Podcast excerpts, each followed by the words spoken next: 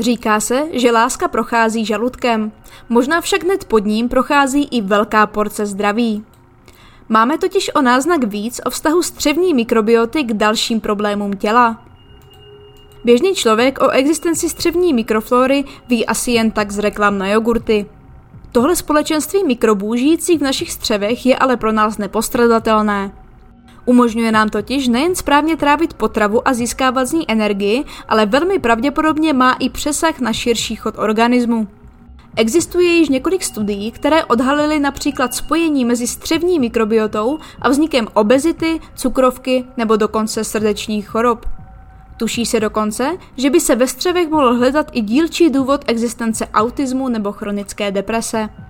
Podle studie týmu Shona Polstra a jeho týmu z Chicagské univerzity, která vyšla v Nature Communications, by ale vliv těchto bakterií na naše zdraví mohl být ještě větší, než jsme si mysleli.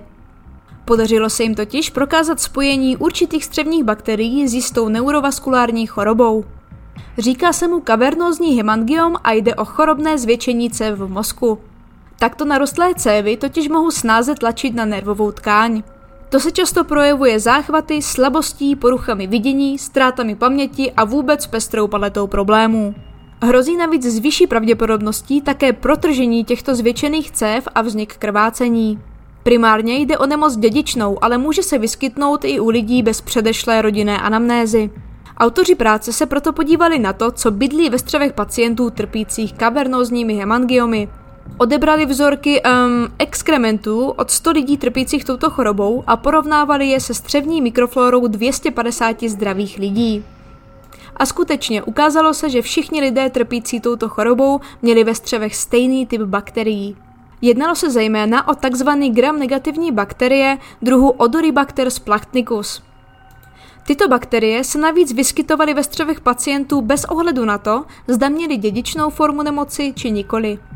Podobně jako u již zmíněného možného pojítka střev s autismem se předpokládá, že existuje nějaký ne doposud přesně popsaný mechanismus souvislosti střev a mozku.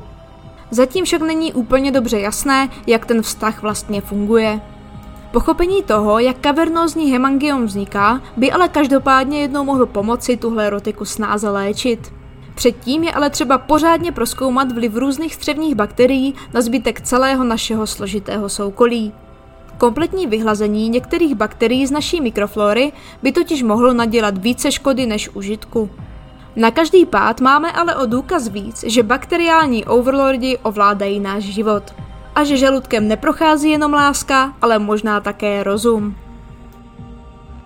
Tolik nejnovější videonovince na našem kanálu Vydátora. Pokud se vám tohle video líbilo, mrzkněte nám dole koment či like, případně subscribe celého našeho kanálu.